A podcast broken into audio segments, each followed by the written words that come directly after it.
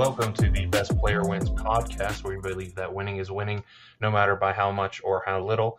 We are your hosts. I am Sean Cowles, and joined again post draft by uh, my uh, the Myron Cope to my Bill Hillgrove, Mr. Sean Boatwright.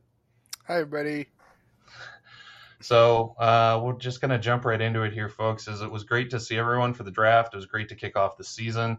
Um, I think there was a plenty to talk about within draft strategies, how folks did, some of the more surprising picks. Um, but we just want to kind of wrap it all up for you, let everybody know, and uh, get ready to start the season off right tomorrow, Thursday night football, uh, which is Chiefs versus Lions. But right, any thoughts on the draft? Yeah, I mean, I don't want to give too much away about what we're going to be talking about later, um, but I will say that I thought it was a lot of fun meeting everybody. I think that was the first time I met everybody except for Sean. Um, so it was it was fun. I think we had what like two people not there. Well, Eddie's Eddie, Eddie lives in another yeah. state like a jerk, um, and then Kevin wasn't there. But yeah, I believe everyone else pretty much yeah. uh, showed up in person. Yeah, that was uh, fun. or no, no, Kyron. Kyron was oh. not there either. Okay. Yeah. Well, it was still fun. So yeah. we missed three. Yeah. Cool. But it was uh, it was a good time, and big thank you to our host, to Nate, for hosting as he has done for the past few years now, or however many years, I guess, two years that I've been going. Um, but yeah, big hopes uh, to him and to Ali for cooking. Awesome. It was all it was delicious, and we very appreciate all that. But um, I think, but right, we're we're just gonna kind of approach this this breakdown as objectively as we can. I mean, we all have our our likes and our dislikes uh, for players. But I mean, if an ADP makes sense, an ADP makes sense based on what we know. But I mean, I think that's kind of how we're going to look at it, right? Yeah, yeah. I, as we said last week, and I know that we kind of ribbed me a little bit for ragging on JT and then taking him, but I, do think that that kind of is a point in favor of this. Um, we are going to talk as objectively as we can.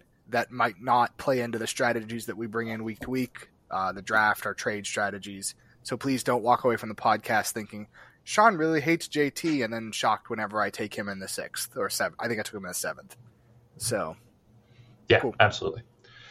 Well, let's start by revisiting the draft order again, just so we knew where everyone was picking from, as well as uh, new names, because as our dictator, I mean our commissioner, decided uh, we were going with a new league theme uh, this year. So instead, we went with killers, fiction, fictional killers uh, and horror movie trope uh, trope characters. So, Boatwright, you were the first pick of the draft, and you have Babyface as your team mascot. Yep. Uh, second pick was oh, go ahead, Sean. Yeah. uh, was Sean C, who is Norman Bates. Um, Going the classic there. Yeah. Third third pick was JC of Morgoth of uh, Lord of the Rings fame, right? Yeah. Um, I think Morgoth. Isn't he also in Lord of the Rings? No, I think he has mythology in other places, but um, but no, Morgoth. Yeah, he is. Yeah, you're right. No, you're right. I should know that. Uh, but yes, so it's I appreciate one of the Valar. Yeah, Google's your friend, guys. Um, That's true. Third, or excuse me, fourth was the newbie. I can't believe I get to say that. Uh, uh-huh. The newbie, uh, Max, who is the hash slinging slasher from SpongeBob, infamous yes. SpongeBob. yes, uh, yeah, welcome Max, the uh, the newest of the brothers to uh, uh of the uh, family to come join us. So uh, we'll, we'll, welcome him into the league as well here, um, and a good showing in his first draft, I'd say for sure. Yep. Just just a quick note. Um, he he replaced Mike, which I'm sure we all are aware, but let's just get it documented. He did take yep. Mike's Mike's spot. Um, so Michael is no longer in the draft or in the league, I guess. Yep. Yep, follow that up with the fifth pick, which was Kevin, who has still yet to change his name. Uh, I am still making as executive decision as I can that he's going to get stuck as the Gremlins if uh, he doesn't set his team name by I don't know like noon tomorrow. yeah, by let's say by kickoff. That's the start of the season. Well, yeah. yeah. that's fair. That's fair. Um, So Nate, if you want to note it down here. um, but sixth pick was Damon, uh, who is going with Negan as his team theme from uh, Walking Dead, followed by Nate which is Bay Harbor Butchers, aka Harken to the Dexter TV show. Uh, but right, if you want to go. Yeah, we have uh, Kyron, who's got Gustavo Fring from Breaking Bad. Uh, Nick, who is taking a classic approach with Bram Stoker's Dracula. Um, Scott from Pinhead, and I know I can see him in my head. I forget what the movie is called. Is it the Pinhead is in? Um, I can uh, Hellraiser. Hellraiser, the, that's it. Yeah, Hellraiser is the yeah very iconic look, but yeah, Hellraiser is the movie series that uh, the Pinhead comes from. Yeah, and then uh, oh, uh, yeah, we have a second sling slasher, which isn't right. No, um, no, no. It's a far. It's a it's a name we talked about all yes. all all uh all draft with Jake uh at the 11 spot. He's going with Cocaine Bear. which, if you haven't seen the movie, I do once again I, I want to recommend very strongly. Mm-hmm. Uh, and then so. Eddie, who had uh, Mr. Bateman, who is mm-hmm. from um, oh, I know it. Uh, Come on, slasher. No. no. You're gonna say it. I'm gonna feel real dumb. Mm-hmm. Go ahead. Give me. Give it to me. He was the Wall Street baker, banker in American Psycho. Okay, so I, so those of you who don't don't know know me, I think Sean probably knows this about me. I am a chicken shit. Like I cannot watch horror movies at all. So that is my one like. I not a lot of things scare me, but fucking horror movies. Like if there's a if I ever thought my house was haunted, I'd probably burn it down because it's just easier than deal with a ghost. So it's fine. It is fine, absolutely. Uh, so no, no shame there, but right. But actually, uh, why? Since someone made a, a mysterious edit to the uh, the podcast notes, why don't you go ahead and fire away with your your next uh, section here? Yeah, so I, I think that this is a lot more mysterious than it's going to be when I ask the question, son. So I apologize. Uh, but my surprise question for you: what, What's your biggest draft regret? Oh, it's Cooper. Uh, yeah, I, I kind of figured just... when we were talking a little bit earlier. Yeah, yeah. I mean, it's just I had heard the report that he would had regressed, but I don't think I maybe processed it because I was think I was so surprised at the turn that I still had guys at that value at the at the bottom of two. Um, and maybe it clouded my judgment where I should have gone with someone with a better floor. But you know, hey, we live, we learn, and you know, if he comes back in three or four weeks, like seemingly is being reported, uh, and I'm in an okay spot, uh, my team gets a big boost, and hopefully maybe some of the guys I drafted, the research I did, I get some some upside with those guys, but we'll see. But, yeah. I, I, yeah what about you then? I'm going to turn the tables. What's yours? Uh, that's really tough. Without you know tooting my own horn, I really liked my draft. Um, yeah. I know I was a little nervous leaving the day, but I've been sitting here thinking about it a lot. I I guess if I could have taken one thing back, I would have waited on Richardson Mm. Um, not that I think that I overdrafted him because I I do think that he goes sometime before I come back, but he wasn't a need. Do you know what I mean? Yeah, um, there's always that thing of like where a guy's ADP is far enough away from where you're at, but you also think you might get him, and you have to make that call.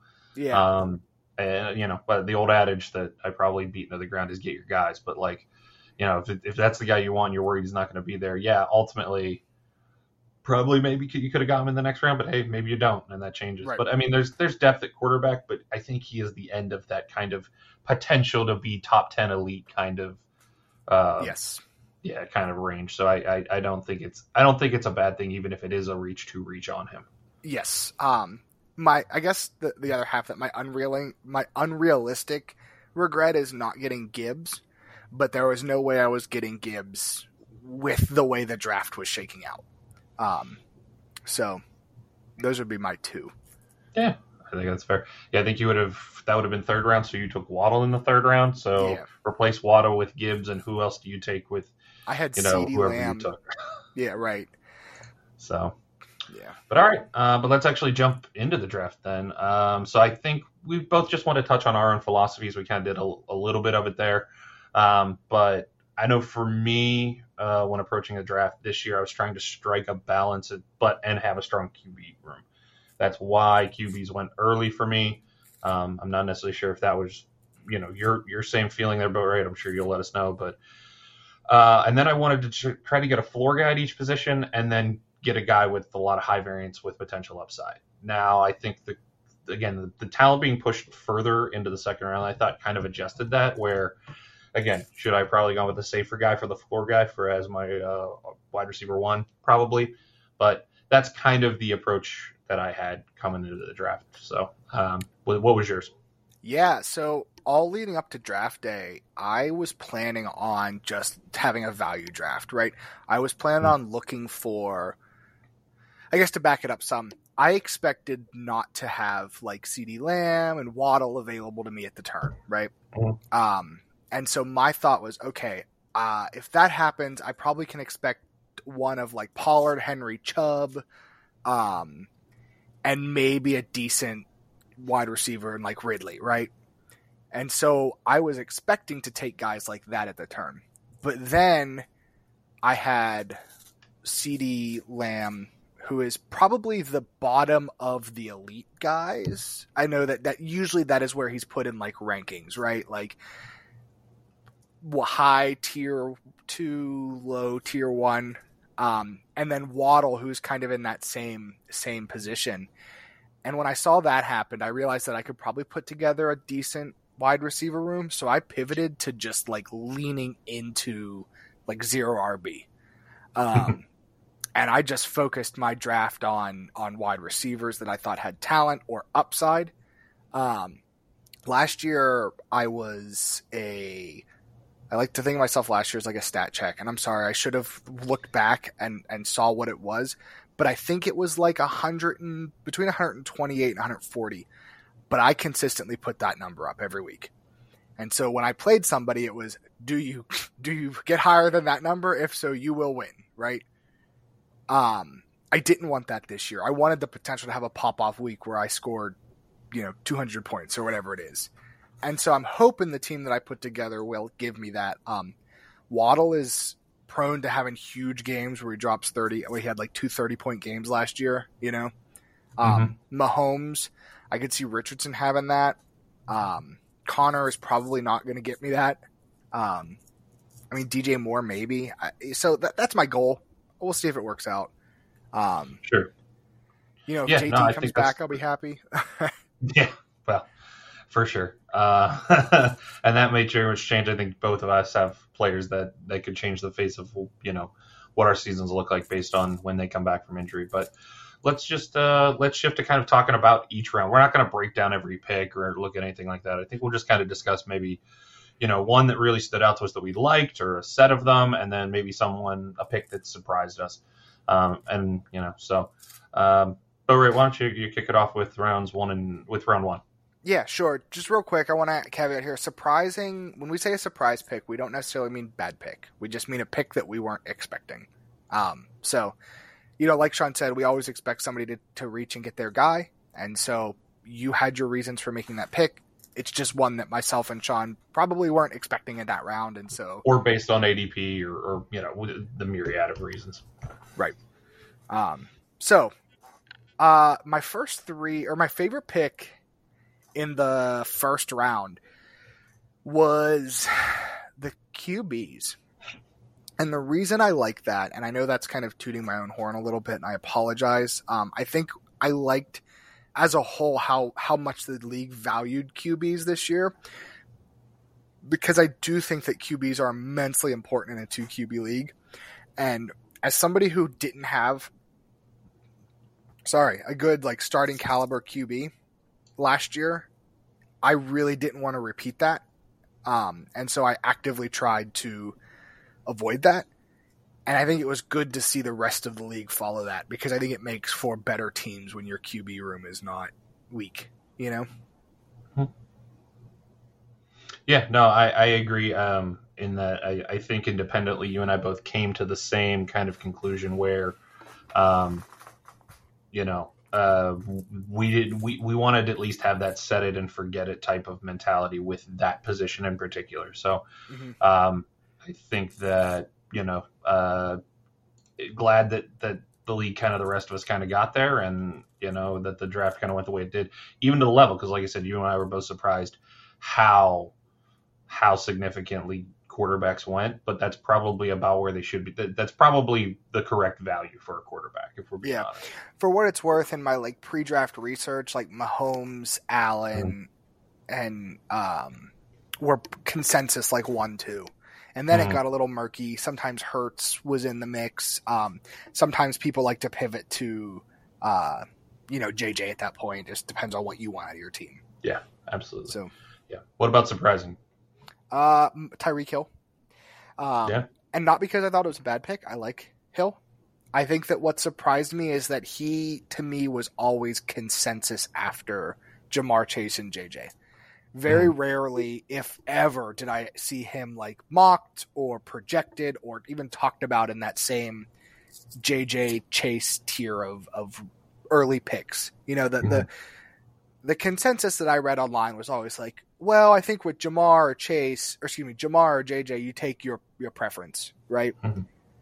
And then you've got guys like Tyreek Hill and CMC, etc. Um, but to see Hill get drafted over those two guys was surprising for me.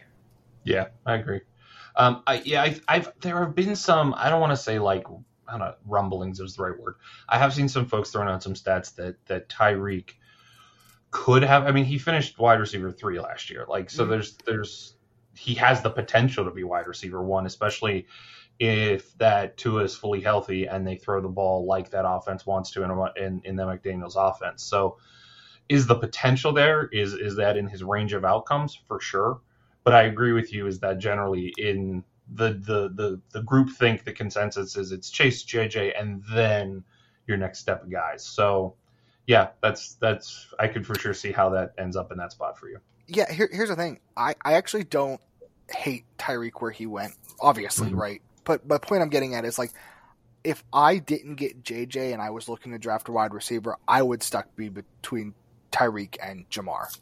Mhm. Um and I don't know where I would have broke on it. Do you know what I mean? Sure, yeah, for sure.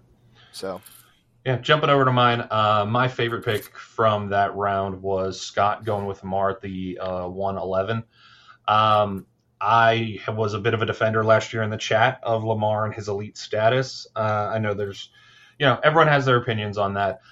With Todd Monken coming into that offense, uh, the Ravens last year in their neutral pace rank, which for those who don't know, it's basically how many plays did you run when the game was within one score in either direction. You're winning by one or you're losing by one score. Uh, last four seasons, they were 31st, 30, uh, 32nd, 31st, 28th, and 32nd in the league. Todd Monken in his last three seasons where he was offensive coordinator in Tampa Bay, fourth, fourth, and 11th in the league. So they're going to run a lot more plays. Everyone expects that to be a far more high octane offense.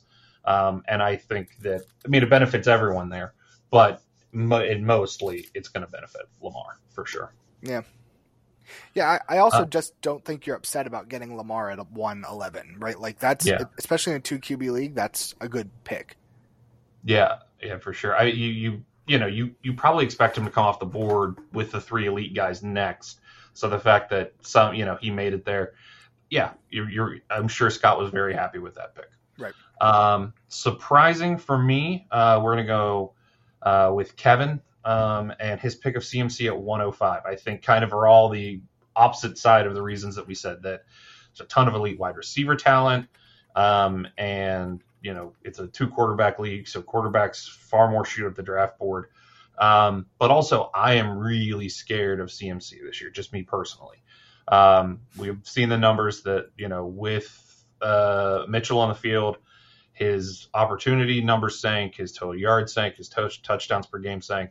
Uh, not that like he's unplayable, but that he goes from a top one, two, three guy to uh, in the five games where he did play with Mitchell last year, he was seventh in PPR and 12th in non PPR, which the guy you're drafting in the first round, that's not great.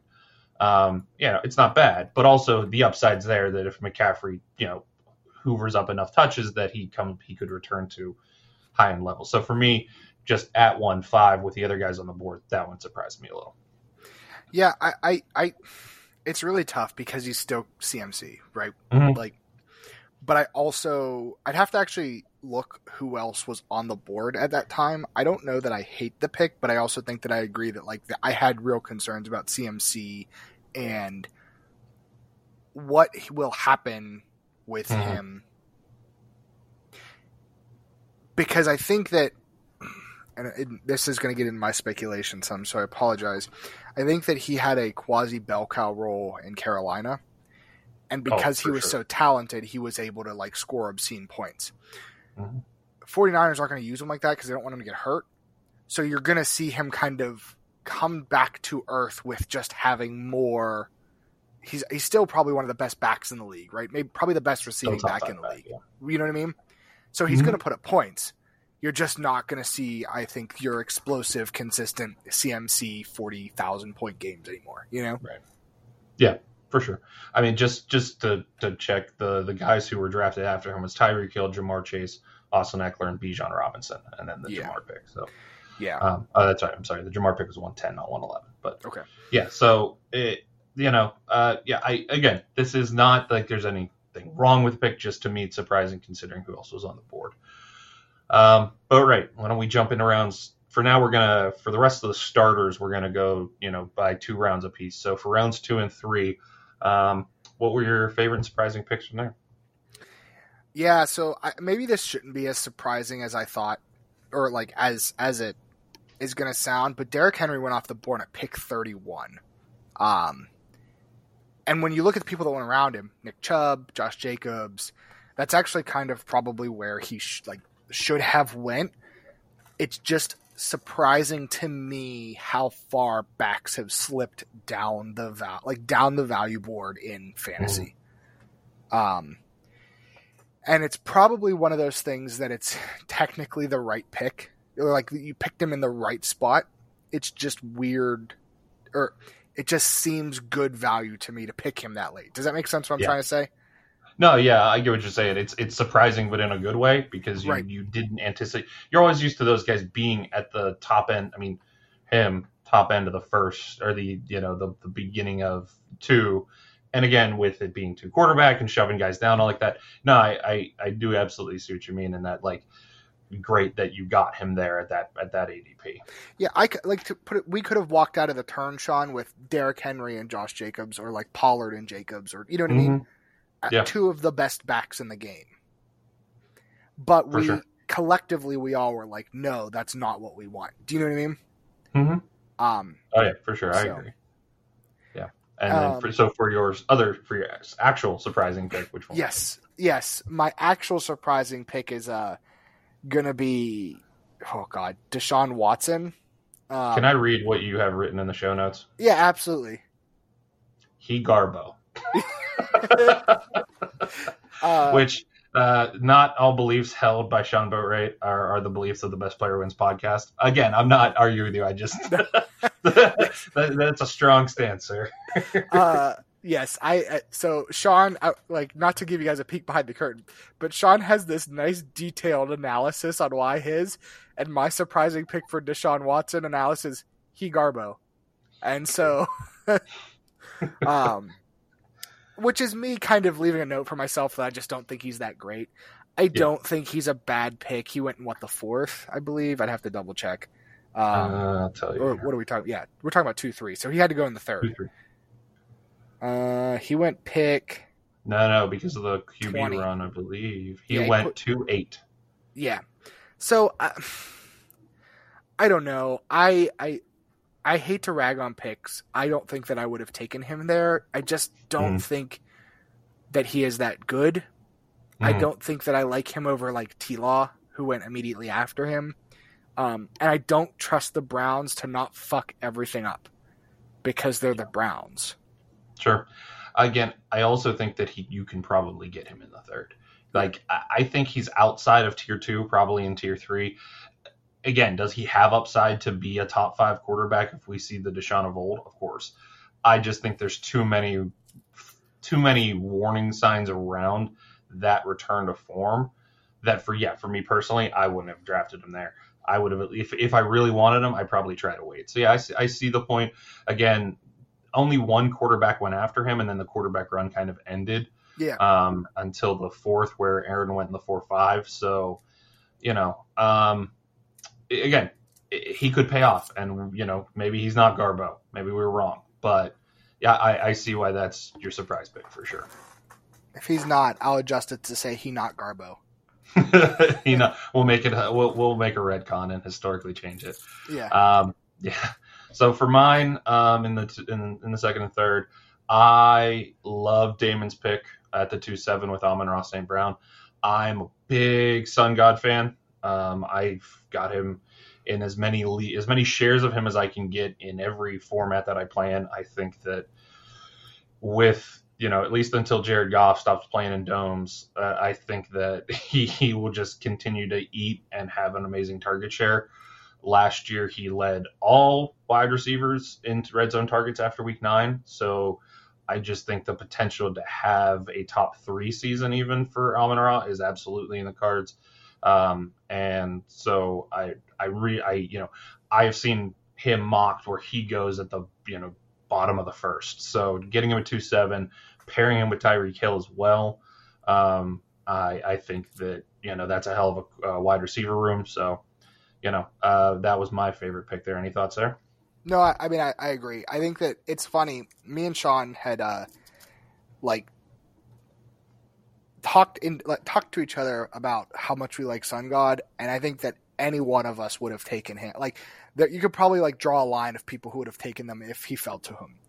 Mm. You know what I mean? Like I, yeah. if Sean would have taken him, I would have taken him if he fell to me somehow. Like it's it just Sun God. He just I, I love him. I I mm. think that the bigger thing is I just want shares of the Lions offense.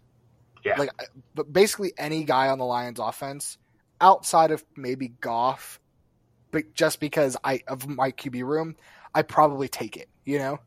Mm-hmm. Um, yeah. So. Yeah, uh, I'm with you. I mean, yeah, I think you, you said it there, and I won't harp on this next one. My pick for for was also Deshaun Watson at the two eight. The only thing I'll say is, um, last year Deshaun Watson had the fourth lowest big time throw rate, which I think is throws over 15 yards or in certain downs. He was only behind Matt Ryan, Joe Flacco, and Daniel Jones. Um, so, and again, that's Matt Ryan, Joe Flacco, guys probably far past their prime. Daniel Jones, it's not really his game. He's a chunk thrower, but for Deshaun Watson, he kind of is. That's or at least that's who he was. He used to be a bomb guy. So again, we'll see if he pays off. I don't want to rag on Kevin here. I give him ups later on, so it's not all ragging on you, Kevin. I promise. But um, yeah, I think that's that's that's enough said on that. So we'll jump into round four or five. But right go ahead with your homer pick on your favorite. Uh, Najee. Uh, I so it's funny. I I had been talking to Sean golfing like mid June that I wanted Najee this year. I don't think that he's as bad as people like to make him out to be. I don't think that he is is is washed or hit a wall or anything. I think that Steelers fans are just Steelers fans, and if somebody's not breaking out 100 yard runs every time he touches the ball, we don't like him. Um, and I think that he's just going to feast on volume. Mike Tomlin wants to run that old ground and pound offense, um, and he's going to do it through Najee, whether you, like people believe that or not. Like Najee's not going to move off of that RB one. Jaylen mm. Warren's not going to come in and steal a bajillion touches. He'll steal some, don't get me wrong, but they're still going to use Najee for fucking, you know, there's little screen dump offs. They're going to have him run. They're going to, ha- you know, I, I just think that if for no other reason than volume alone, he will be good. Plus, if we assume that offense, I God, I hate this phrase, regresses to the mean of touchdowns, he will be part, like he will be a beneficiary of that. Yeah, for sure. Yeah, I hear you. Um, I'll disagree with that in a little bit when I get to my picks. But hey, like I said, this is as much as this is objective analysis. This is also just kind of our, our takes on things. So, um, yeah, we'll we'll see if that one pans out for sure. But I mean, as a Steelers fan, and I certainly hope you're right. yes, thank you. Yeah. Um, my, you want to read this one too, Sean? The the little note. Uh, yeah, would so, you want to tell them what yeah, it is? Yeah. So, or do you want me to read it first? Because I can read it first. No, no, no. My, so my surprising was the tight end run. Um, and it reads, "This hurt me, so I am sad about it." So, Boatwright going a little narrative there. yeah. Um, I actually don't. This was surprising and like, a, oh, I wasn't expecting that way, and not like, a, oh, this was that was a surprisingly, you know what I mean? Value, um, yeah. Um, this was I was not expecting a TE run in the fourth and the fifth. I was not hmm. expecting mm. to get boxed out. I didn't. I wasn't targeting Waller or anybody like that. Do you know what I mean? Mm. And so when this TE rand happened, I was like, okay, all the good ones are off the board. But it just never really stopped there. Like it never was just like, well, that's good. It's like I was going to get LaPorta, and then the, the next round he goes away. It's just like I just could not catch up to the TE run. So I end up with Juwan Johnson, who a lot of people like this year, but I would have rather had not Juwan Johnson. yeah, absolutely. I mean, I think Juwan ended last year with like four touchdowns in four games or something. So at the end of the year, he was, yeah. you know, he was being targeted, but again, new quarterback, but same system. So we'll see. Um, I think off the backs of that, for my favorite pick for rounds four and five was Nate with Darren Waller. Um, I think much like Amon-Ra St. Brown, Darren Waller is a guy that I think just consensus everyone is up on. Everyone thinks he's going to have a big year because that's what Daniel Jones does. He throws the ball over the middle, and Darren Waller is great at catching the ball over the middle and then yards after the catch. So um, I think that getting him there at that value made my choice for me where I don't think I take a tight end for another two two rounds because I I'm willing to to to more or less drop on that position because Waller's the other only guy in that group that I was willing to target at that ADP. So um, was a big fan there of Nate's pick. Oh yeah, I mean I think that that's you know you said of Nate. Oh, he did take Waller, didn't he? Mm-hmm. I apologize. I'm confused because he's also got you for his surprising pick, Nate. Um, mm-hmm. So I, yeah, all, so, all, all the attention to Nate this this this section. I I so here's what I'll say. The consensus can't be wrong, right? And the reason I say that is because I just don't get hyped about tight ends. Mm-hmm. You know what I mean? I I'm God. Waller's probably a good pick. If he's good, I, I will once again I will eat crow and I will you know I'll, I'll own that I was wrong. But like I just feel like guys like Tyler Lockett or Debo or Watson, you know, uh, Alexander Mattison are all good people that you can actually count on getting value out of when you're just kind of hoping that a tight end pans out. Um, which is why I personally wasn't willing to invest in Darren, like a Darren Waller pick. Do you know what I mean? Sure. Um, yeah, I'm not no, saying it's bad. I'm saying that I it was not what I wanted out of my my fifth round pick. Right. So, but it also hurt you because you were hoping to get those guys later, and then the run kind yes. of. Yes. Well, I was yeah. to be clear, I was not hoping to get Darren Waller later because I expected him to get drafted early. Mm. You know what I mean? Yeah, for sure. Um, to stay on the Nate train, then with my surprising pick for for those rounds, it's Nate with Najee. Um, I I buy a little more into the narrative as much as maybe I shouldn't about the preseason that I agree that I think Jake said it or Nate said it at the actual draft itself, and that Mike Tomlin won't move off a guy. Like he's so stubborn, he won't move off a guy. But Mike Tomlin also wants to win and keep his job. And at times last year, and we saw that Najee either doesn't trust himself and doesn't trust that foot. Um, and maybe again he healed on the offseason and he's good. But in the preseason, we saw Jaylen Warren look really good, and Najee was fine. Um, but I think the other thing here is like less subjective about how I feel about the player. Average ADP on the day of from ESPN for Najee Harris was 48, and Nate took him at 46. So Nate took him slightly ahead of ADP, which with a guy who has been falling – I that's why I was surprised he went where he went. And Nate Nate hummed and hawed over the pick while we were in the draft room, and I, the whole remaining draft, all he did was say that it was his least favorite pick. So I don't think he takes any shade with this one as it being the surprise pick here. But again, you know, who knows what comes with Najee, but we'll find out. He'll be happy to know that I had just got like I was getting ready to cue Najee up for my pick because uh, I expected to get him.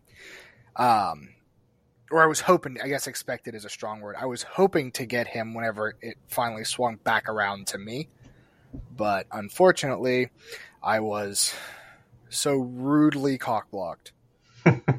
Nate has a habit of doing that. He did it with me in the uh, the keeper league draft multiple times, as he kept commenting on him sniping guys out of my queue. Yeah. Um, but why don't we go ahead and jump on before we, we rag on Nate too much uh, for his proper and good drafting?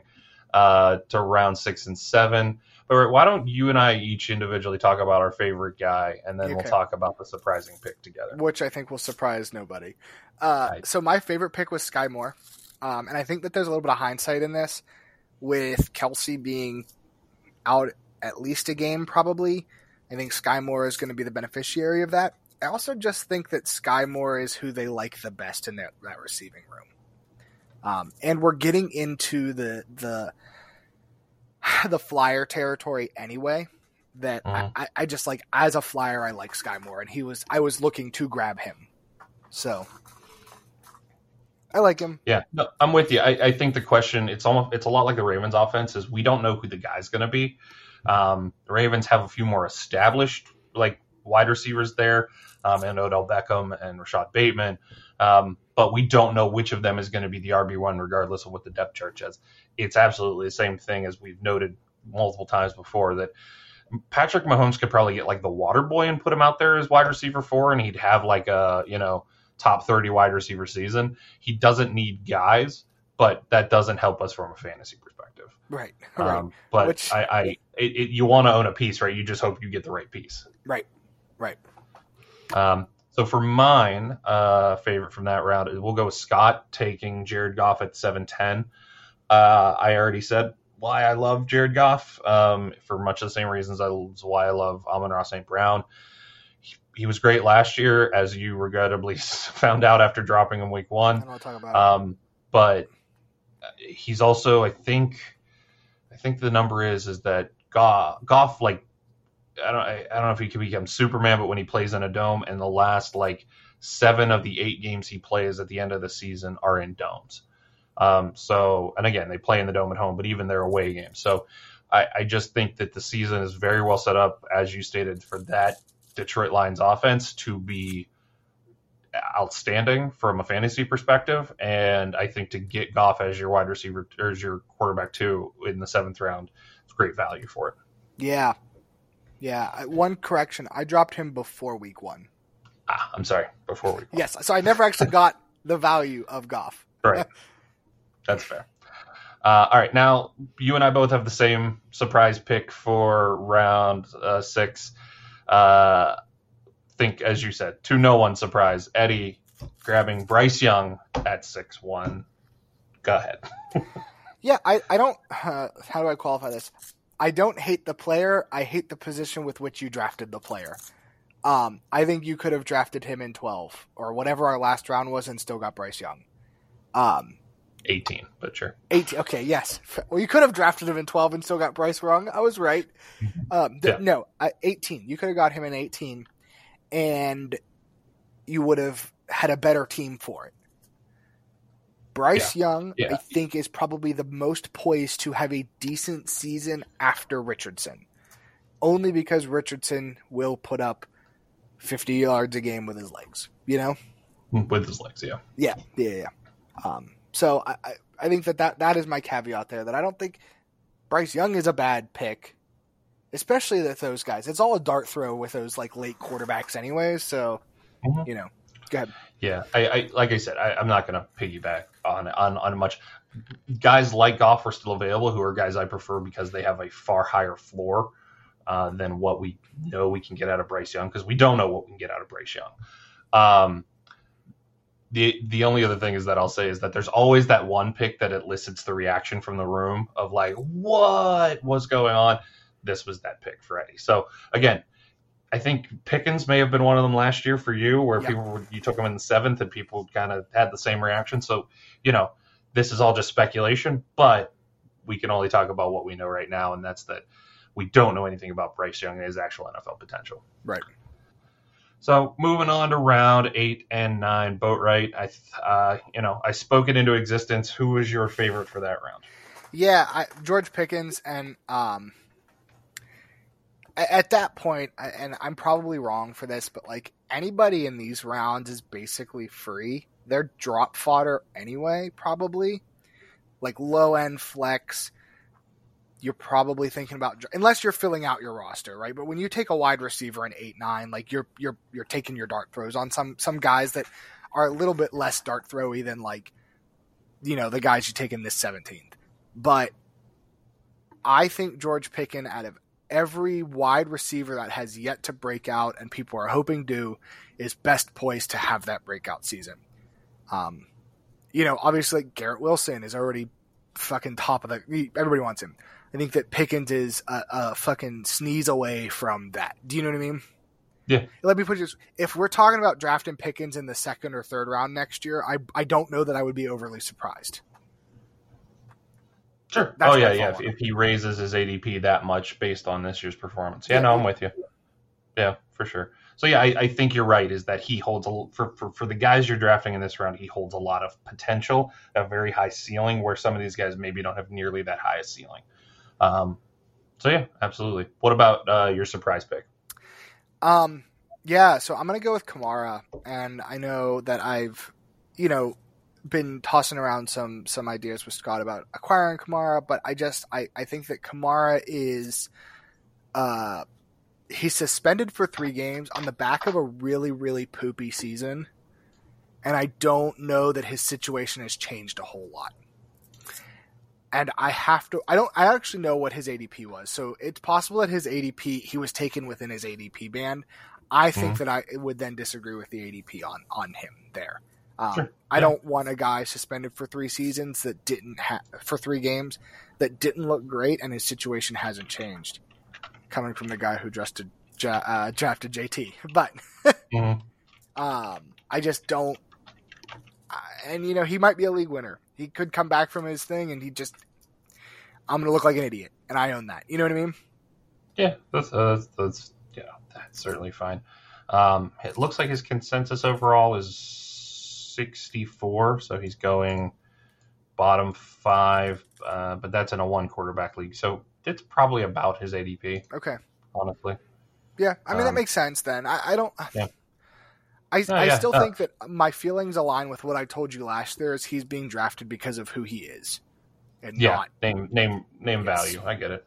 Yes, for sure. Yeah, um, I think jumping over to my side of things, my favorite pick was Kevin. Uh, like I said, I told you I'd give you some love, Kevin. I I love Michael Pittman at eight eight.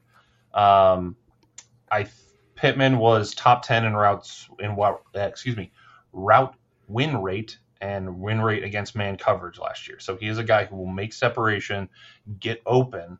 He just needs a guy who will get the ball. And last year he had Sam Ehlinger and you know these no name guys, you know, uh, and Richardson has a gun. So if I think that Pittman is poised to way outperform his ADP this year, I was really hoping to target him. Probably should have taken him the round before in the seventh, uh, or or I'm sorry, yeah, the round before in the seventh, but I didn't, um, and just hoped that he would fall to me, and he almost did. But so I'm I'm a big fan of that pick, both for the numbers and just for purely liking the player.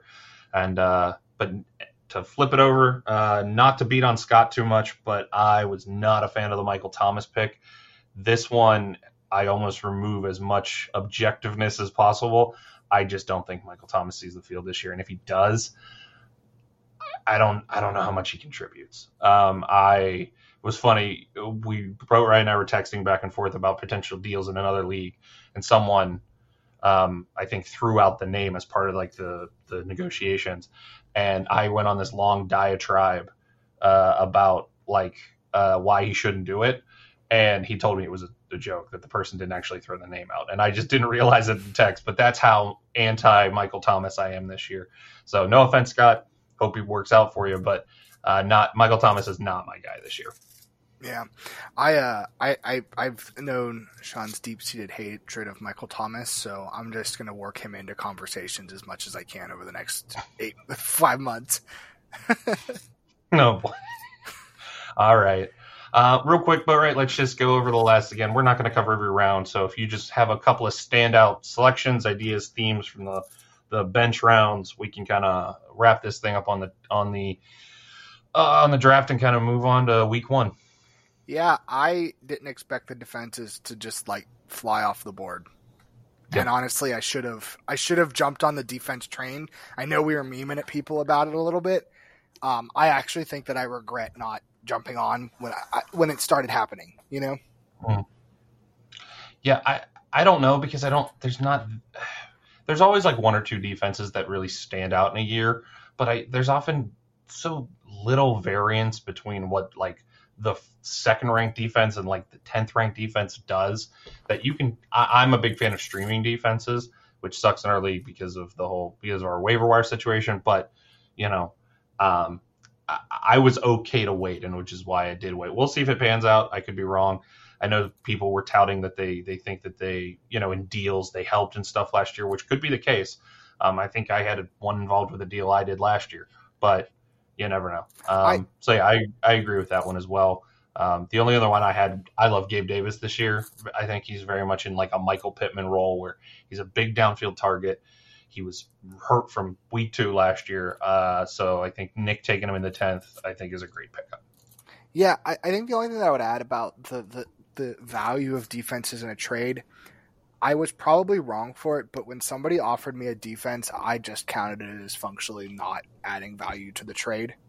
Mm-hmm. Um, or if like some like the most minimal amount possible. Do you know what I mean? Sure. Yeah. Right. Um, so I don't know if I agree with that. And if you offer me a defense, you're really not going to convince me ever to like, oh well, this trade is worth it because I added in the New York Jets defense, which I might drop in three weeks. You know what I mean? It's like whenever you, it's like, well, I'd have to drop fucking Isaiah Hodgins to do this trade. So do you want him? And you're like, yeah, fuck it, give him to me. You know what I mean? Mm-hmm. Yeah, I hear you. Um, all right. So since there were no trades, which not unexpected, uh, not before week one, let's. Uh, well, yeah, not in this league. Um, let's go ahead and jump into the actual week uh, week one coming up here. Um, first, let's let's play a little over under. Um, right. This week's over under, we're going to be. I grabbed the winner, Nate. I grabbed the guy in the middle of the pack, which was Kevin, and then I grabbed Eddie. Um, all guys kind of in each of the brackets from last year and just predicted their records based on what they did last year and kind of a quick overview of their teams, which we'll kind of touch on here when we do our matchup predictions and previews. Uh, but for the first one, uh, Nate's record for this year, I'm predicting 14 14 no. I'm predicting him very middle of the pack. Um, again, this is just kind of we'll get into the analysis here, but Boatwright, do you take the over or the under for that one? Yeah, I, am going to take the over on it. Um, not because, and I, I apologize when I, I insult you here, Nate, but I, not for because I think your team is good, but because I think that you are a better fantasy manager than a 14-14 team. I think mm-hmm. that you will get out ahead of that and and and make the moves required to be uh, better than that. Does that make sense? Yeah, I think it makes absolute sense. Again, uh, uh, this is more just for fun. This isn't for any like, no, I, hey, I think you suck. So yes. I hopefully no one takes offense. Um, but if we're gonna jump over, then uh, I'm gonna go with the under. Uh, I just I think Nate took an interesting draft strategy this year, and I don't know if he how he had fully like planned that to be the draft. And again, the draft comes to you and you take what you can get. So I don't know. I'm just going to take the under for for that, and you know, just to prod Nate a little bit. Why not? It's, it's funny. Someone's got to. It's funny because I believe that um, ESPN has him winning. Yes. Are with their final standing projections, which just so everybody knows, I found one today that says I'm going to win the league, so that's the one I believe. Uh, Did you just go around to sites and plug in all of our teams until found one that said yeah, yeah, absolutely. That's okay. what that's what I did. right, fair enough. Fair enough. Uh, next up for Kevin, I put I had Kevin uh, finishing as a 13 and 15. I believe that's about where he finished his team last year.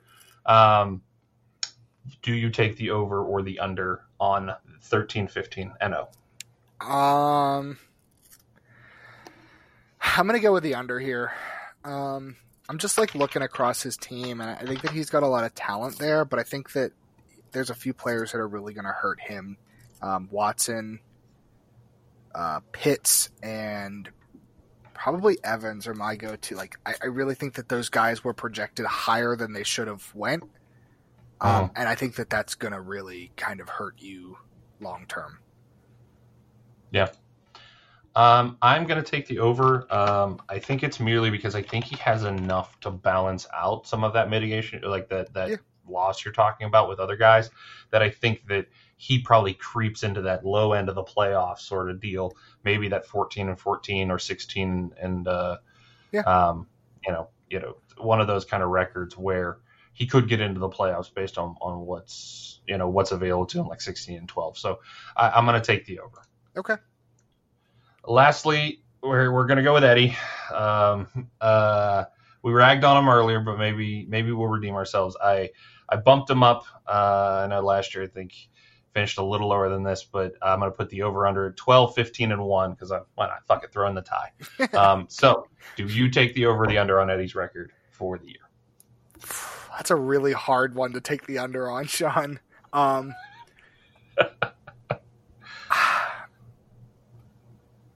I'm gonna go. I'm gonna go with the under. Gonna take the under. Yeah, and I really do think that Bryce Young and Skyy Moore, two guys I like, are gonna hurt you. The reason being, mm. you don't have any guarantee that either of them are gonna pan out at all, and it's not like that. They're. It's not like it's like uh, DJ Moore, who we have a good idea who what he is, and he could just fail to meet that. These are just mm-hmm. guys that we just like we don't know. Skyy yeah. Moore could be the number one target in Kansas City. Skyy Moore could be the number one target for a half a game in Kansas. We just don't fucking know. And when you're starting a guy like that, that makes me nervous. You know. Right. So you might like the value you got the pick at, but yeah, at the end of the day, do we know? Yes. Uh, right. We don't know anything. Right. Right. So, um, I'm going to take the over. I think just because I don't know if like I, when I wrote this, I wanted to initially make this a higher record, but I'm like that doesn't see that's not no different than anyone else's. Um, I, I just I don't know if he can have that much bad luck again, and maybe that's me jinxing him. And if it is Eddie, you can blame me for the bad season. Mm-hmm. Um, but I don't know. I'm going to take the over in hopes that at least he's at least hopeful to get a playoff spot. If not actually in one, then you know being it'll be unlocked by week like 12 which i think is where he was last year unfortunately so. Yeah i think the important thing to remember is eddie declared during the draft that me and him are rivals so i have to just assume he's going to do bad that's also very true. You absolutely have to rag on him for the rest of the season because yeah. of that. yeah. Um all right let's actually get into the matchup previews then uh, for the week. So uh, for the first week um, the first matchup we're going to take a look at is myself, which is Norman Bates, against Dracula, which is Nick. Um, so, but right, taking a look kind of at the lineups here, who do you got this week in the head to head?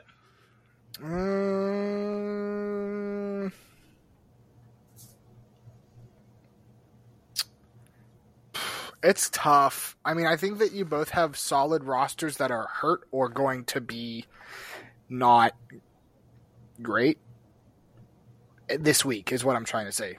Yeah. Um I think I think I'm going to go with Nick. Um if for only because his best wide receiver is not out. The wide receiver that's questionable is Scary Terry, who is good, mm-hmm. but he's not it's not like it's you know, Tyler Lockett going right. out. Uh, which I guess is not I guess they're interchangeable. But you get what I'm saying, right? When your guy that mm-hmm. out is Cooper Kupp, that hurts you a lot more than like him not might maybe can't play Scary Terry, you know? Yeah. Yeah. And they they actually officially announced like twenty minutes ago that Cooper Kupp's out. Yeah. I actually saw it on the app when I was looking at your teams. I think the thing that okay. might hurt him is Bijan. If Bijan doesn't play up to standard in his first NFL game, that's going to be a real kick mm-hmm. in the kick in the knees for him. Yeah, I th- yeah I think it'll be close, but I, I think I agree with you. I think I give the nod to Nick. Um, the only way I pull it out is if my big guys, if Hurts and Pollard and Daniel Jones to a lesser extent, kind of pop off. Like if they all have their pop off games in week one, maybe defenses don't really know what they're doing yet. That's really my only hope. But I think you know, I'm hoping I at least get over whatever the league meeting is. But yeah, I think in the head to head, I think I'll give the nod to, to Nick here. To, to, um, to, be clear, I think that there's a good chance that happens though. Like yeah. you expect guys like Hurts to to you know pop off. Tony Pollard, who's going to be fresh. I, mm-hmm. I don't think that's outside of the realm of possibility. You know? Sure. Yeah, we'll see. Moving on to the next matchup, we've got Morgoth, which is JC versus Mr. Bateman, uh, which is Eddie. Um, looking ahead to this week, um, you know, I like. I don't know. I I both like their wide receiver ones, and JC has Allen. Her and Eddie is Herbert, but I'm not a fan of the wide receiver twos. I think I'm actually I'm, I'm I'm a little iffy on both of their wide receiver or I'm sorry their running back rooms, but I think that Eddie has the better wide receiving room. Um, so and you know uh, it's a toss up, but I like Christian Kirk better than any you know out of all of the flex guys. So I think I lean I think I lean Eddie here on this week. Yeah, I think that I agree. If for no other reason that um, I do think Skyy Moore is going to get a bump this week because of the uncertainty surrounding Kelce. Yeah. Um, I think that I like Herbert better than I like. Uh, I guess this is kind of a no shit, but um, Russell Wilson I just don't like at all, and so yeah. I, I, just I think that he's got a, a couple key pieces that are going to push him over the edge into the win. For sure, Eddie, that is. Uh, yeah. Um, all right, moving on to the next matchup is this Cocaine Bear, which is Jake versus Pinhead Scott. Uh, pinhead, which is Scott. Scott, you're not a pinhead. I'll have to refrain from doing that for the rest of the season. Um, so for this one, but right, looking at the projections and looking at the team composition, who you who you favoring? It's got to be Scott. Yeah, I think so. Uh, big big reason for that is Dan Campbell came out this week and said that Jahmyr Gibbs is going to be uh, managed into his first kind of few weeks of the NFL. Um, mm to because it's a long season, and I think that that's going to really, really, really hurt you. Plus, Kelce, we don't even know if he's going to see the field. Yep, we're still waiting for the announcement. He's questionable as of earlier, and we'll, we'll touch on that in the in the news section. But yeah, I think I'm with you as well. Um, I think Scott, I just really strong, really high floor across the board with most guys other than Michael Thomas, but. Well, uh, for me, anyways, but we'll see. But yeah, I think I think I give Scott the nod this week as well. Um, next matchup, that's going to be uh, Gus Fring, which is Kyron, against the Bay Harbor Butchers, which is Nate. Uh, I think Nate was pining for this matchup, which is why he shifted the schedule last minute. Not really, just we found out it repeated from last year, so we wanted to change things up. But um, that all being the same, he won once. The looking forward to playing Kyron. Uh, I think he, he that's where you know he he likes his rivalry matchup just as anything, and I think he sees you know Kyron sees everyone as a rival, at least in chat, anyways. So I think Nate was willing to take him on week one. Who you who you giving the nod to?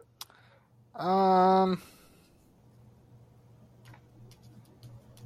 Yeah, it's got to be it's got to be Nate. Mm. I don't I don't I think that Kyron has a good roster here. Ekeler could be good. Pickett could be good. Rodgers could be good. But notice I'm saying could be good a lot compared mm. to Nate, where I'm going to say uh, Cousins is good. Derrick Henry is good. Ja'Marr Chase and Garrett Wilson is good. You know. Mm-hmm.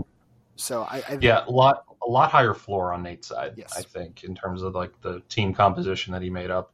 Um, not as much variance, which is not what I expect out of Nate. A lot of the times, I think Nate likes the high variance guys, but that's just my own personal thoughts. But yeah, I think he's got a lot of like really nice floor here that he can at least always hit the league median.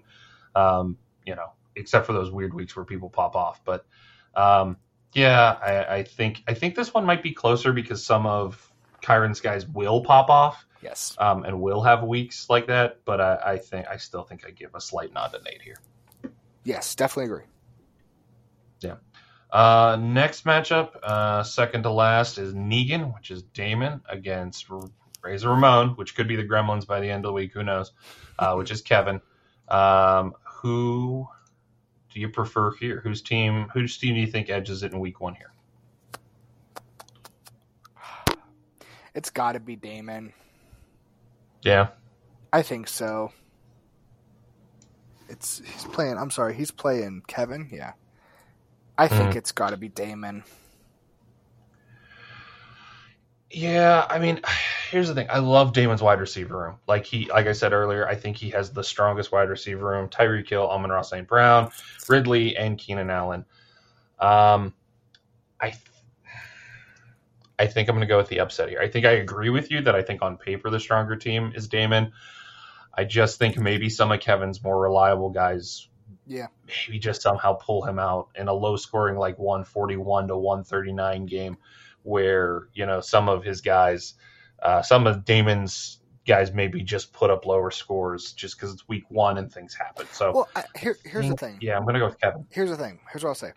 Everybody sits here and says Damon has the best wide receiver room, and he probably does mm-hmm. on paper. But there's yeah. there's real world where Calvin Ridley and Keenan Allen just aren't who we think they're going to be. Do you know what I mean? Oh, of course. And then yeah, suddenly that's question. not. And what I mean by that is, it's higher than once again like these guys are people that people assume are going to be good and come back strong. But Keenan Allen's what like thirty something now. Definitely, yeah. He's I don't know the exact age, but he's definitely on like the the, the other side of his career, and we've seen him have injury issues. He missed I think seven games last year. Yep. Um, so he has injury issues. And Calvin Ridley sure. hasn't played um, meaningful football in what two years now? A year and some change. Two years, basically. Yeah. Yeah. So um, no, yeah, you're absolutely right. On paper, as of you know, using all the expert predictions and whatnot, um, he looks at. But yeah, there's a there's a world definitely which you know Damon doesn't want. Um, and unless I'm competing with him in the playoffs, I don't necessarily want either. But um, where yeah, he only has like two viable starting wide receivers because the other guys aren't there. So yeah, I, I that's why I think maybe I'm just going to lean Kevin. Yep. And last but not least, Boatwright, let's do your matchup. Uh, you're taking the two new guys, so you're gonna welcome the new guy into the league with with Max, um, uh, going up uh, the hash sling slasher uh, against you, which is which is babyface. I'll I'll actually go first, and I'll let you you wrap up your thoughts on your own predictions this week. Um, you know what? Max has a, another great floor team, I think. Guys who I don't expect to pop off, but I can rely on to put up numbers. I just think that between your running or your your QB room and your wide receiver room, I think you just edge it. This is another one that might be closer than we think, um, but I think I'm going to give you the nod here for this one. Yeah, I uh, I don't like being predicted to win because that's when I started losing last year. Um, and I, I agree with you. I, I really like Max's team. Um, mm-hmm. More than I would like to for my week one, my week one start. I just think that he's got a couple guys that are not necessarily who I like. Right? I don't really like London. Um, mm-hmm. I worry about his production. Um, I you know and, and and I think that that those type of guys are just going to give me that little bit of of push that I need to. I, and I do think it's going to be tight. I think it's maybe a three or four point game. You know what I mean? Yeah. Um, for sure. So I, I, I do think this goes either way. I do think I'm going to pick myself because I'll give myself the tiebreaker because it's me. You know what I mean? Um, yeah. No, I absolutely I hear you. And the other thing is, and we'll touch on this in the news, but also uh, Watson may not even be playing either, which may swing this even further. Right. Um, but we'll touch on that in a minute or two. Um, all right, but that's it for the predictions for week one. Um, let's move down to a quick risers and fallers section. We'll do some news and then we'll send this thing home. Um, so this is looking at the risers and fallers now post draft time, coming into the starting season with you know full 53 man rosters and kind of depth charts announced. So uh, and all the the latest updates. So I'll start it off with my first riser, a guy who I'm really big on. I thought about putting him into my um, draft section just because of where he went in the draft. Uh, Raheem the Dream Mostert um, is my first riser. I think that yeah, he's been rising obviously because of the announcement to the injury with Jeff Wilson Jr. And we're not sure entirely the health of De'Von Achane uh, or De'Von Achane, but I still think it, it, always infuriates me when I think a talented back gets thrown into a multi-headed monster, and I think that's what we have here with Raheem Mostert. So that's why he's my first riser. You have any thoughts? Um, I like Raheem Mostert. I think he's mm-hmm. fast. I think if he stays healthy, he'll be a, a big threat. Um, I just don't. I don't know how much I like him for fantasy mm-hmm. um, because he is in that multi-headed monster that is Miami. Mm-hmm. But there's yeah, also a world where I want him because I've got De'Von Achane, and it would just be nice to, you know what I mean? So I, I, yeah, I don't know how I feel about this guy. Is really what it comes down to for me. Sure. Um, gotcha. Yeah. Who's your first uh, riser for the season? For, to, uh, going into week one. Sorry, I have to scroll down. I got Jacobs, and I think this is kind of like a no shit. He got his contract and he's playing. You know what I mean? Right. Yeah. I agree with you. Um, I mean, it's obvious, and that's why my first follower is Zamir White, who is the backup to Josh Jacobs, and who was being drafted as like that low key. Well, if ja- if Jacobs doesn't play, someone's got to carry the ball, sort of deal. But I think his value is now tumbled into basically off benches unless you want the handcuff. Um, so that's why I have him down as my first faller for for the for the week one. How about you? Who do you have in your faller? Stafford. um, yeah. How far he has fallen. You know, there was a time Right. where he was an early pick, and now he's he's actually in our waiver wire. So if, if you come away from this, you'd be like, I like Stafford. Well, he's free. He's he cleared waivers. You could just go get him if you want. So Mhm. you know, Yeah, I think just the concerns with his health, um, and uh, and that their line is Swiss cheese. Like, I don't, I don't know that, um, I don't know that it's necessarily surprising. It's just how quickly from you know Super Bowl champion to you know waiver wire pickup he became yeah, I mean, he for sure. fell from grace. Uh, moving to my second risers, um, I'm gonna do a double here. It's Deon Jackson and Evan Hull, the two backup running backs in Indianapolis, for the simple reason that, you know, again, th- this is a no-brainer. JT's not playing, at least not for the first four games, and who knows for longer? Who knows how long that back is tweaked?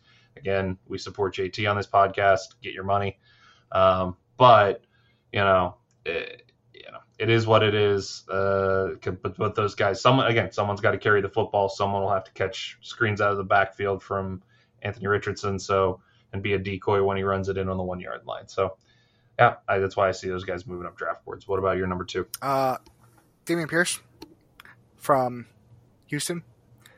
Mhm. The dude was just good. Like he just looked good in preseason, right? Um, concerns with him were always were like he doesn't catch a football. He doesn't, you know what I mean? He's not your typical like fantasy stud back, but he Mhm. runs hard. He's good at running. Um, he had a good showing in preseason. I think people just like him more this year. Yeah, I think the the numbers that I saw on the usage report for him in the preseason were like 86% snap rate.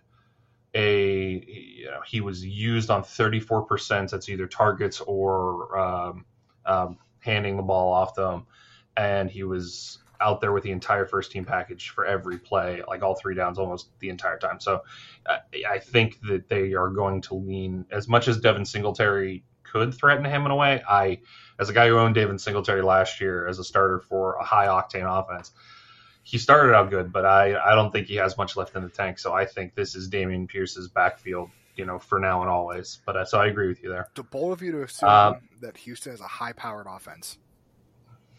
that that's fair. Um, but you know, I'm just saying, in an ideal situation, Yes. he wasn't able to perform, and I don't think that that's less than. I don't think that That changes. moving from Buffalo to uh, the Houston, that's any, and it's an ideal situation in terms of the quality of offense. So you know, Yeah, we'll see. I get it.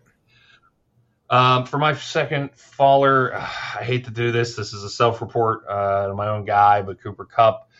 Like I said today, it was officially announced that he is going to miss game one. The report is somewhere between three to four games, which hurts me on the inside. But you know, I got to weather the storm here. But clearly, probably should have gone with somebody else, but I didn't. So we'll ride. Let's ride. Uh, let's Russell Wilson it. Let's ride. Uh, we'll see if we make it. But he is definitely someone moving down draft boards. Um, but right, who's your third faller? My Just- second faller? Just to throw it Uh, out oh, there. my, oh, I do have Kupp. Huh. I didn't even realize that. Apologies. Mhm. Um, but yeah, he's fallen because he's hurt. Yeah, that's pretty much it. I mean, I think the thing that's Um, interesting is you got him where consensus was, but he had been falling the whole preseason from basically Mhm. like the second that he got hurt. Um, I Mhm. think you took him right on target. It just was interesting watching his like fall from grace. You Yeah. know, Right. Yeah, and that was the argument I made because I didn't even expect him to be there at the bottom of two. And I'm like, I had to weigh it, and I sat there, and I think I used like the full two minute clock on my second pick, and I eventually just bit, bit the bullet. So again, it's it's the least favorite pick I made, but we'll see where it pans out in the end. Here's the thing, and I, Um, I don't I don't want to get stuck on this too much, so we can keep things moving. Cooper Kupp last year was on pace to be wide receiver one before he got hurt. Oh yeah, Like, the, and it wasn't close. Like to be clear, JJ was wide receiver one because Cooper Kupp got hurt. Yeah. Right. Like, and it was a mon- monumental season, and so yeah, it, it, the talent's there. Right. It's just can he stay healthy? right. If he is healthy, you will be happy you have him. Yep. You know, So, come on, some kind of miracle is what I'm hoping for. give him your thigh right. Uh, yeah. or your right. hamstring or whatever. Can we it do a thigh replacement? Is that so? I'll give him mine. I really, I don't, I don't run that much. I don't need it. yeah, right. Yours will heal. You can, it can heal in you. Yeah, I, I sit here and do podcasts. It doesn't mean anything. Right. Um, all right, my last riser is Tyler Higbee, and I think this is right off the back of the Cooper Kupp news. I've I've always been a fan of Tyler Higbee for the season. I think that again, it, when you don't have a good line and you don't have time in the pocket, a great tight end to have as an outlet is always a good thing. And I think Tyler Higbee has proven to at least be reliable. So if you can get the targets and steal some of that target that that you know that juicy Cooper Kupp target share, uh, I think that he may creep up towards a top ten finish as a wide as a tight end, which you know maybe not necessarily mean anything, but for the value you're probably drafting Higbee at, you're perfectly fine with that, which is why I see him kind of slowly starting to make his way up draft boards. Um, yeah, I mean, I agree with that. I think that the problem is, and I don't, I don't want to rag too much on the tight end position group, is it's hard for me to get excited about any of them besides Kelce or Andrews, basically. Like, it's like, oh, Higbee will put up 11 points instead of 10, and that'll put him in the top 10 tight ends. It's like, oh, yay, Yeah. you know? Yeah, I hear you. Um, Who's uh, your third and final riser there? my Brother? third and final riser is Tank Bigsby. Um, the tank. Yeah, I think a, a lot like the the the Dameon Pierce pick, uh, his usage in preseason indicated more than what people thought his usage was was going to be um, Mm. leading into the season. Is really what it comes down to.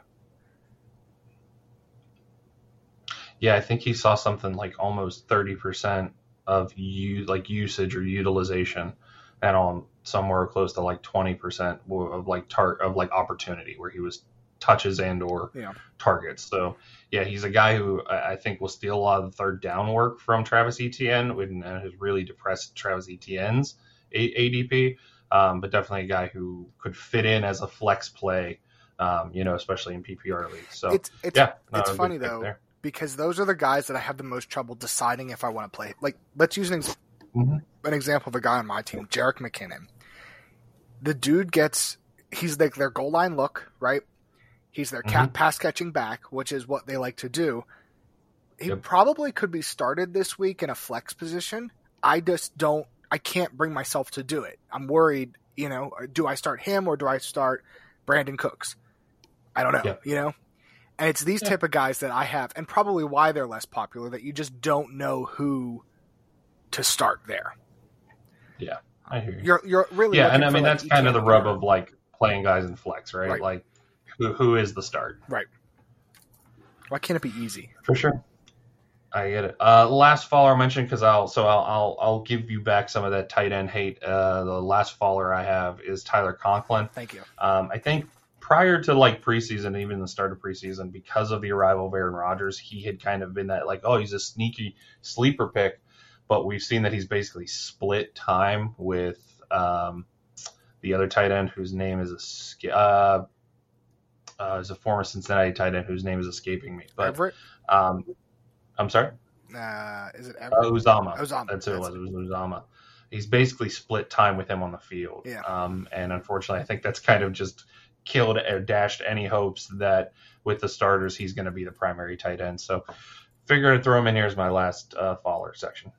Uh, yeah, definitely, definitely agree with that. I, I, I also don't think that Aaron Rodgers is known for his tight end usage either. Um, Mm-hmm. so I, I just think he's in a bad situation. Um, not a real life bad situation, but a fantasy because that's all we care about. Yeah. We don't care about his real life. That is all we care about. yeah, it's like whatever.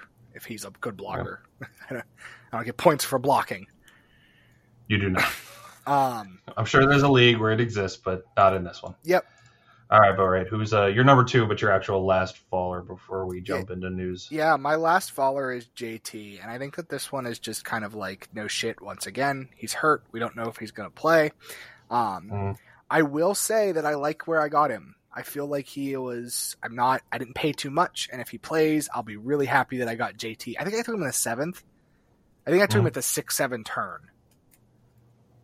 Um, which for me is just really like if he plays and he plays even partially good, I'll be real happy that I have him. You know.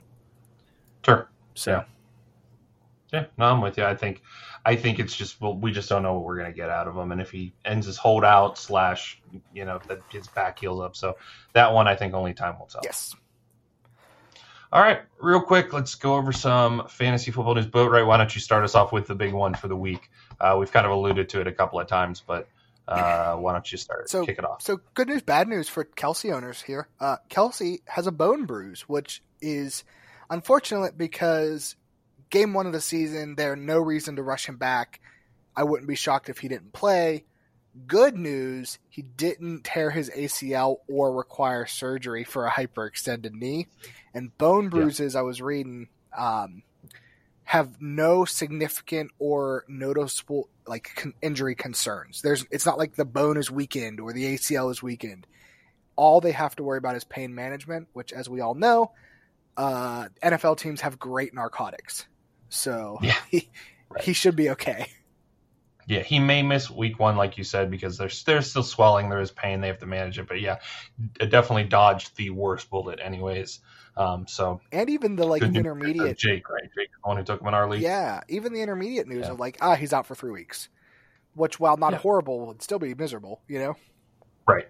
Yeah. So uh, next report, we saw the double whammy for Green Bay as both Romeo Doubs and Christian Watson, who's probably the more important of the two, is wide receiver one, were on the injury report um, and did not practice today. Um, so I don't think they've disclosed there's injuries yet because the official injury report isn't out until the end of the day, uh, and at least I hadn't seen it yet before uh, we went live. But um, yeah, he is going to be. We don't know what that means for Week One, but they could be down their first two receivers going into into Week One in Green Bay. Yeah. Next one. Uh, sorry, my brain just went completely blank. Um, sorry. I think the important thing to remember, if I could just add, is uh, we don't even know if they're going to be out yet. They could play. They could have just had like a minor injury. Yeah. They took the day off, so no no reason to panic. Just uh, you know. Well, at least I Doubs it wasn't in pads.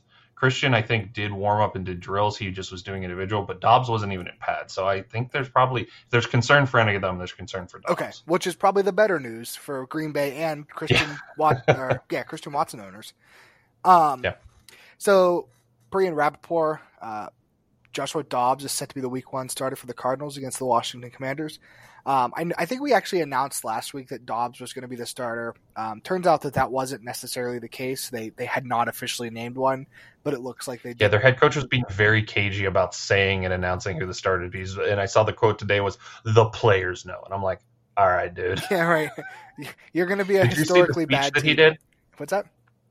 Did you see the the in the in locker room speech that he did or the in in whatever their like meeting room is that he did where he's like i want to find killers yeah it was bad. It hurt me. Yeah it's i'm i'm i'm less and less confident that that team can even put together an nfl performance but we'll see because it looks like it'll be joshua dobbs who's at least a professional nfl quarterback. He is he is a professional nfl quarterback in the nfl mm-hmm. the yeah. astronaut he's also a rocket scientist.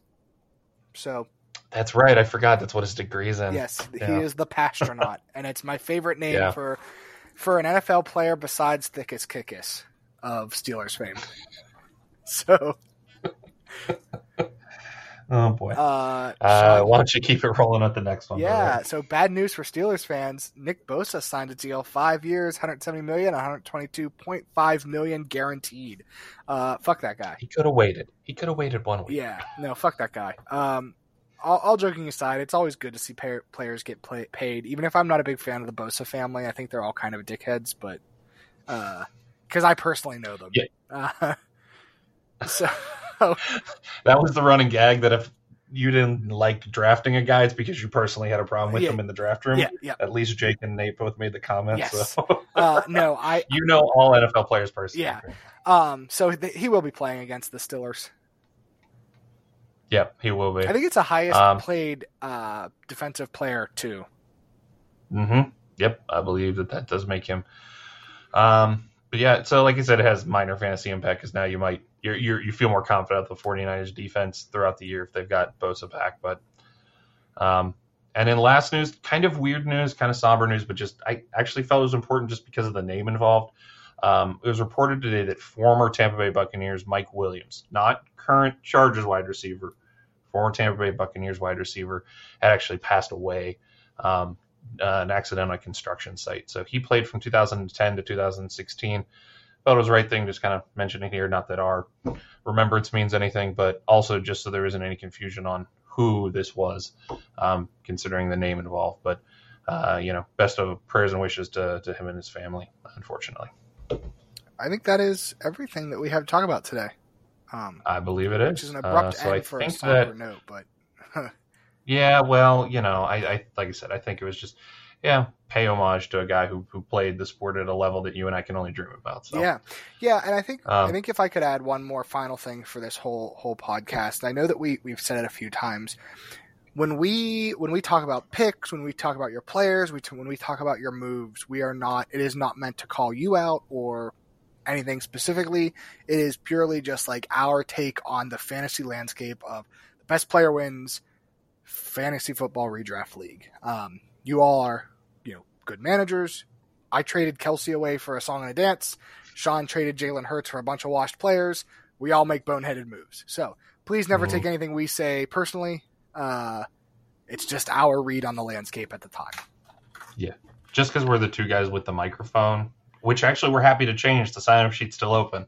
You guys can always sign up to guest host. Um, um, but yeah, just because we're the guys with the microphones, we, it, it's just like I said, for everything. It's just for fun. We play the game for fun. We're doing this for fun. Yep.